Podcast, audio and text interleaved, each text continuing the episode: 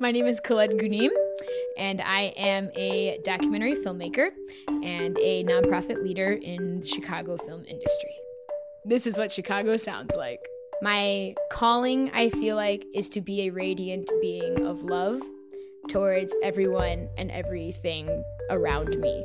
And that if I am able to stay with that intention in anything that I do, even if it's through film or if I do another career path, whatever, that I will have fulfilled my purpose on earth.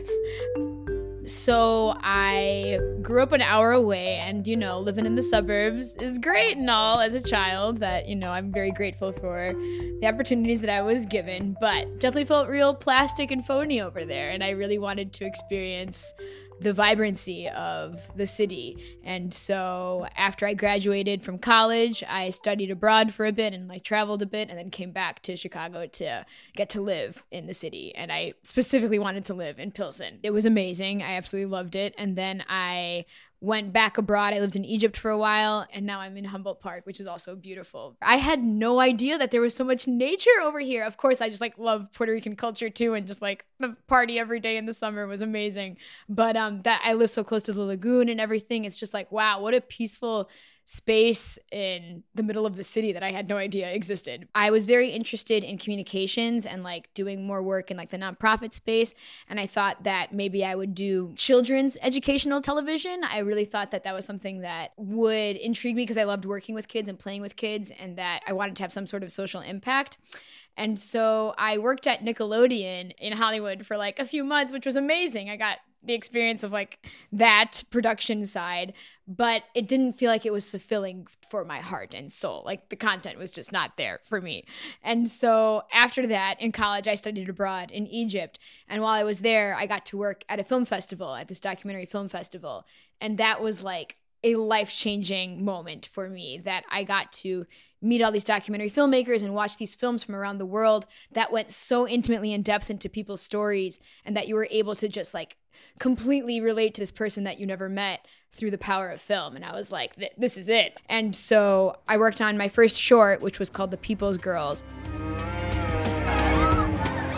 And it is all about the issue of street harassment in Cairo and why starting to like explore why it's such a big issue in Egypt and what is the cause of it, like the root causes of it, and then also highlighting and spotlighting both men and women that are fighting back against the issue in the country and different initiatives that they had to fight against. رايحه فرح ونزلت من الشغل عشان اوقف تاكسي كانت العربيه عماله تتهز and that was just an amazing crash course of like how to fundraise, how to go into production, how to edit, all of that kind of thing and how to build a team around making a film. And so I came back to Chicago, and that's when I started working on my first feature length documentary, which is what I'm still working on five years later.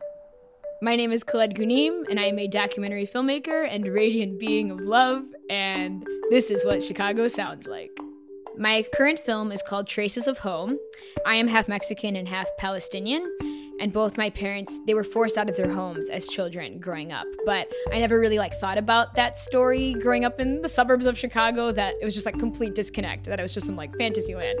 In the film we go back to try to find the original homes that my parents were forced to leave as children and then starting to unpack the intergenerational trauma that they went through and how it affected our relationships growing up. So it's definitely been like a huge healing journey and a very emotional one for my family. There's just so many parallels with mexico Palestine on the political side with the walls, and that there's just this erasure of history that is going on that has happened in both colonialism in Mexico and in Palestine that are very similar. But then there's also like the rich beauty of these indigenous cultures in both places too that are very parallel, even in like the clothing and that kind of thing that you see. There's it's super fascinating how much like Arab influence there is in Latin America and Mexico specifically too. The motivation was definitely from 2017 with like all of the administration and like the refugee ban and the family separations at the border. And I knew that my parents had similar stories of having to leave and cross borders. So I was like, oh, let me like tell my parents' story so that it can relate to what's happening and use it as a political tool to like fight against all of this. And then as I went deeper into production, it became clear that my disconnect was not just from my cultures, but it was to my parents themselves. And so it went a layer deeper and being like, okay, now I have to like go into the relationship with my parents. I'm like, okay, am I ready to go there? I guess we're doing it. Like we're doing it, you know? And so so it stayed there for a while of just like me trying to heal this relationship with my parents and that kind of thing. And as I went even deeper into this process and like even like I think it's in the past year that it's become clear that it's a story about me and like my identity and accepting myself and my disconnect with myself and not even with my parents. So this is why it's just like, you know, just like taking it deeper and deeper that I wasn't ready for it. But, you know, that's the thing of documentary film that you just like keep going deeper as it progresses and it just takes you, you know, wherever it's meant to take you on the path.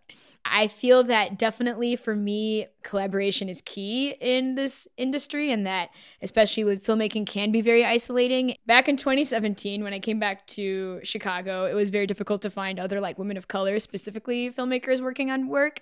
And so a friend and I started this this organization to specifically build a community for women of color called Mezcla Media Collective. And yeah, since then it has grown to now over 700 members that are doing cinematography, sound, editing, all of the things in the film space. We have quarterly workshops that range in different educational topics like fundraising, distribution, cinematography. We have an annual retreat.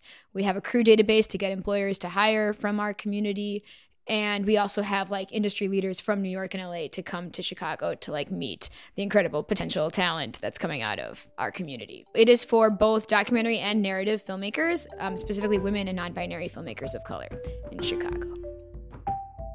I am so grateful to be in Chicago because of just how collaborative it is.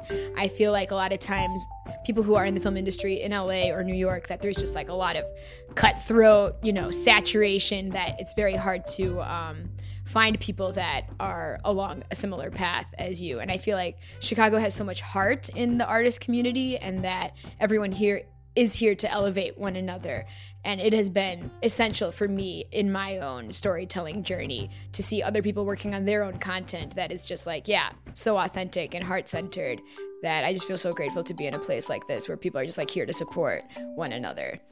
That I'm so grateful to be able to be on this journey of forging our own paths as storytellers is amazing. And it's such a privilege. What a blessing. My name is Colette Ghunim, and I am a documentary filmmaker and radiant being of love, and this is what Chicago sounds like.